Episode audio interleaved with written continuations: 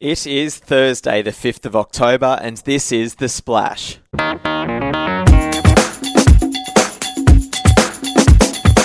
another day, another drama.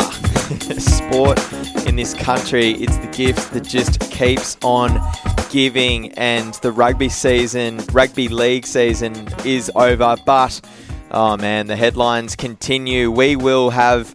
Uh, Fox League editorial lead, Ben Glover, in the Splash podcast bunker. Shortly, uh, of course, plenty of news. Andrew Fifita headlines that. Uh, Darius Boyd, uh, he's ruled himself out as well uh, of the Kangaroos squad. We have a replacement named, ready to come in. Uh, the squads are taking shape, particularly Tongas. So we're going to talk all about, about that a little later on the splash. But uh, the whole website is just chock a block with content today uh, as far as AFL is concerned. Giants forward Devon Smith, uh, he has nominated Essendon as his landing spot um, through the trade period, which kicks off on Friday. Gold Coast Suns have announced Stuart Dew to take over the top coaching job there from Rodney Eade. Uh, of course, Dew uh, has spent time in the ranks uh, at the Sydney Swans the last few seasons. Uh, AFL Combine content um, at the Fox, Fox Footy part of the website as well. Uh, it did not take long for some wreckage and carnage to take place up at Mount Panorama in Bathurst. Tim Slade, the first casualty. Uh, check out the motorsport part of the foxsports.com.au website for all the details on that. Um, plus, obviously, uh, as news breaks today, Will Dale has all, all of that content for you uh, over at Motorsport.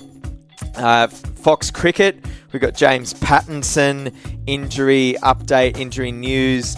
Uh, and also all of the sort of uh, the build up to the Ashes continues. I did mention yesterday 50 days till the Ashes starts, so the countdown is well and truly on. Uh, and Ben Simmons, his preseason debut was filled with highlights for Philadelphia, the 76ers, so make sure you check out the video section of, of the website for that. As I mentioned off the top, uh, rugby league for you later in the program for, for all the rugby league fans out there. But we're kicking things off with football. Let's talk some Socceroos. Uh, anticipation is building. It's one of the most stressful uh, previews to a game I can remember as a as a Socceroos fan, and Adam Peacock joins me on the line uh, to talk all about it. How are you feeling, Adam? It's a it's big. Yeah, I'm nervous. I'm yeah, nervous, Phil. Yeah, um, yeah. I don't know what to make of what's going to transpire um, because two-legged football is different to just just the one game, just the one-off. Um, you, you, have to look after yourself in the first leg and then go after the opposition in the second leg. That's the usual practice, especially if you you host second at um, at home. Mm. So uh, the Socceroos away from home. Do they be a bit cagey? Do they just try and lock things up? I doubt it. That's not how Ange Postecoglou um, works, uh, and that's why I'm just a little bit of trepidation. I mean, we had Thailand at the last game, and uh, even Thailand had a, a, couple of opportunities on that night. I reckon Syria is a better side than, than mm. Thailand, so it's all it's all a bit up in the air, unfortunately. Yeah, yeah. So you're you just told me off air you're chilling at home today, doing some some research, um, not just for the A League season, but for uh, but for the action that, that is happening over there and this Syrian outfit.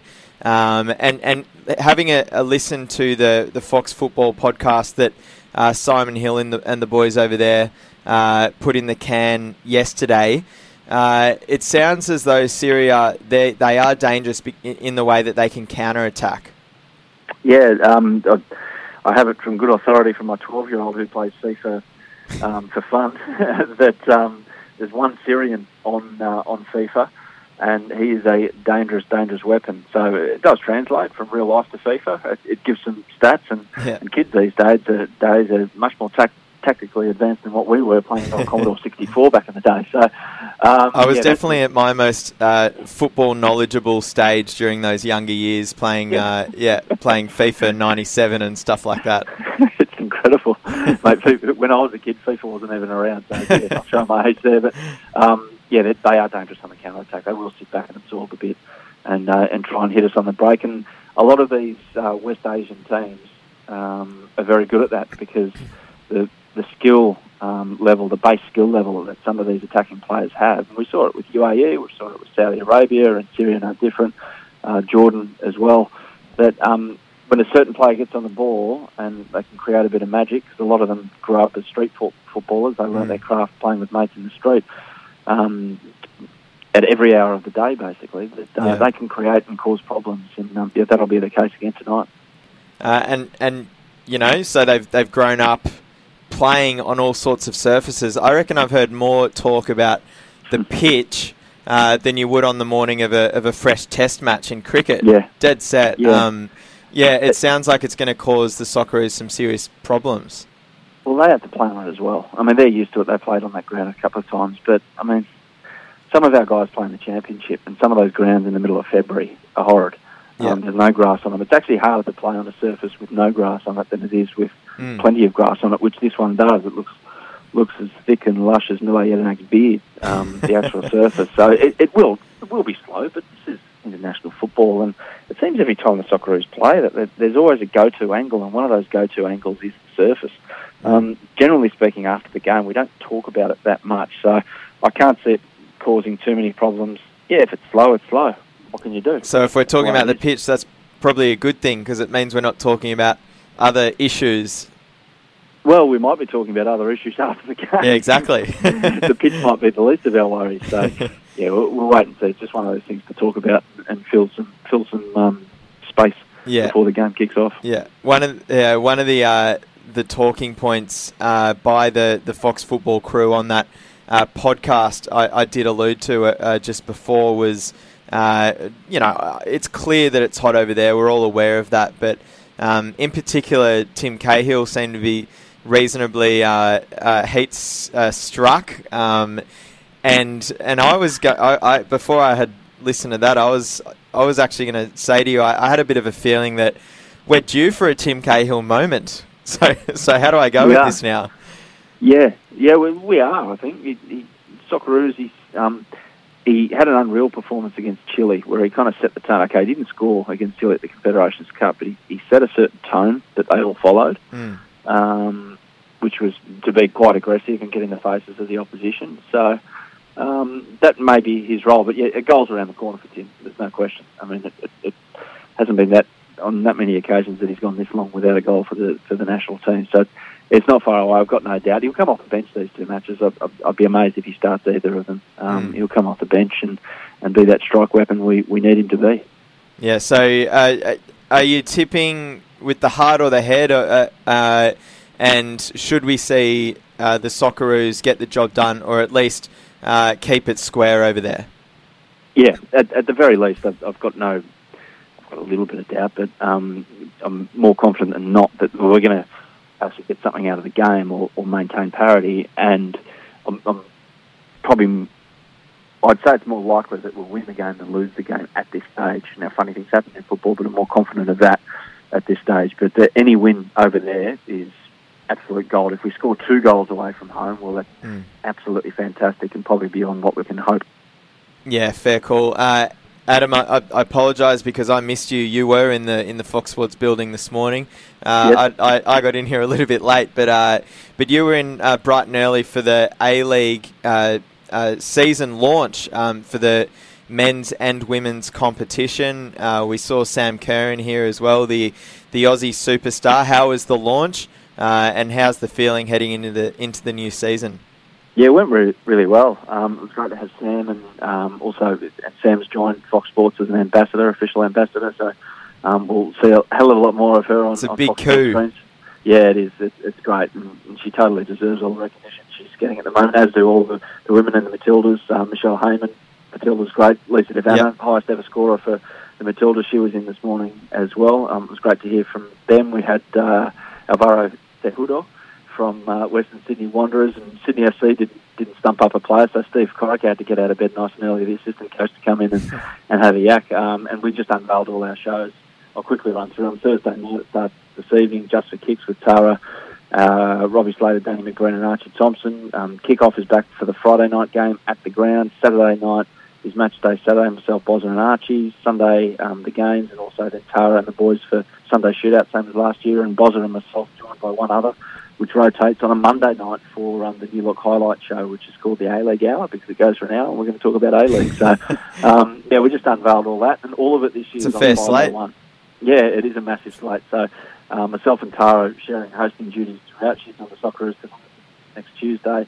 Um, she's going to be doing a few Matildas games. We'll be involved, both involved in W League and heavily involved, obviously, in the A League as well. So, yeah, there's a stack on, and um, just can't wait uh, to, to get involved. And it's all on 501 as well. Moved from 505 to, uh, to I don't know if you want to call it the main channel on Fox Sports. They're all the main channel, but uh, yeah, 501 um, will be the destination for all your uh, football over the summer months. Sounds perfect. Sounds as though we're going to have uh, Channel 501 on speed dial all summer. I like the sound Correct. of that.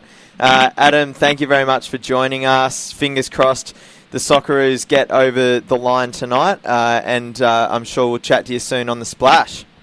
Unreal. Thanks, Phil. Have a good one, mate. Yeah, thanks again to Adam Peacock there. It really does sound like a huge lineup of coverage over on 501. Kicking off, of course, later this evening with the Socceroos taking on Syria, but it's time to transition into rugby league. Uh, and to help me do that, I've got Ben Glover back again. I reckon this is about your third appearance in the last four or five episodes. Yeah, I've become a regular, haven't I? Absolutely. Uh, of course, Ben Glover is the Fox League editorial lead, and he has had plenty on his plate this morning because uh, let's start with the bombshell news. Uh, Andrew Fifita, he's walked away from the Kangaroo squad to, to join Tonga. So he's joined uh, Jason Taumalolo. The powerful Tonga. Yeah, they're, Yeah. they're looking formidable now with Taumalolo and Fifita. But yeah, it was it was a shock yesterday that Taumalolo was uh, walking away from the Kiwis to join Tonga, and then Fifita followed him this morning, gave Mal Meninga a ring, and, and let him know that he wanted out of the Kangaroos side so that he could represent his country of heritage. So. Yeah, the Tongans uh, named their side today, and it's a it's a powerful unit. So um, that's pretty amazing. But but obviously, the more interesting angle from our perspective, perhaps, is uh, for Fifita um, in the context of his Kangaroos' future. Like, does yeah, yeah. does walking away from the team for a World Cup mean that you're not considered ever again? At this stage, Mal Meninga's been fairly diplomatic in, Okay. in what he said about it. He's been um, he sort of said that he's res- respected his decision and it's good for the game that, Mm. that one of the island nations is going to be so strong. So yeah, yeah. You'd, I mean, you'd have to think that as, so long as Mal's coaching in the future, it's probably doubtful. I would think so. Yeah. Yeah, I would think privately Mal would be pretty disappointed. Not necessarily that Fifita has chosen to represent Tonga, but at the way the process has unfolded. If you if if Fifita had declared a month ago that he Yeah. he was going to play for Tonga, I'm sure Mal would have uh, completely respected that because uh, Mal has been involved in, in the Pacific nations. He's he's been involved at Papua New Guinea. Um, he wants the international game to grow. So the more stars like Fifita and Taumalolo do play for their country of heritage rather than a big tier one country like Australia and New Zealand, the more competitive a tournament like the World Cup gets, Yeah. the better it is for the international game. But you don't sort of, uh, I guess, lead the coach of the Australian team down the garden path to suggest that you're going to play Yeah. for Australia. Yeah. You get named, and then you decide at the eleventh hour, or actually, it was. It's been after the team was named that, that you wanted to quit and go to another country. I, I think that's pretty poor form. Yeah, let's not beat around the bush. The the Rugby League World Cup just got a whole lot more interesting, uh, and I did want to take the conversation to uh, to these other nations because the Rugby League fans and public have been crying out for um, a more competitive international brand. Um, the way this is trending is is in the right direction, uh, but you know, are there sort of political reasons behind um, behind so, some of the reasons why uh, the likes of Taumalolo and Fifita are turning their back on the tier one nations to join these islander nations? I'm not so sure about Fifita um, because, well, I, I guess last year he was ruled out of the Four Nations tour um, because of r- writing FKL on his on his wrist tape uh, to support a friend of his, the one punch killer, Yeah, uh, Kieran Loveridge. Um, so perhaps he still feels a little bit scorned by his treatment there. Mm. But all indications since have been that he's sort of been humbled by the experience and he and he was keen to play for the Kangaroos again. He he played for the Prime Minister's 13 recently and Yeah. everything he said um, when he was interviewed during that period suggested that he was really wanting to get involved, get behind the, the values that Mal is instilling. Yeah, yeah. Um, so from that perspective, I guess Fifita's hard to read. He's always been Yeah, hard to read. yeah. So I'm not sure if, if there's more to it or not. Uh, with Taumalolo, the suggestion is that um, David Kidwell, who's been the, at the helm of the Kiwis since uh, for a bit over a year, um, and hasn't had a very good start. He, he has lost convincingly to Australia a couple of times, Mm.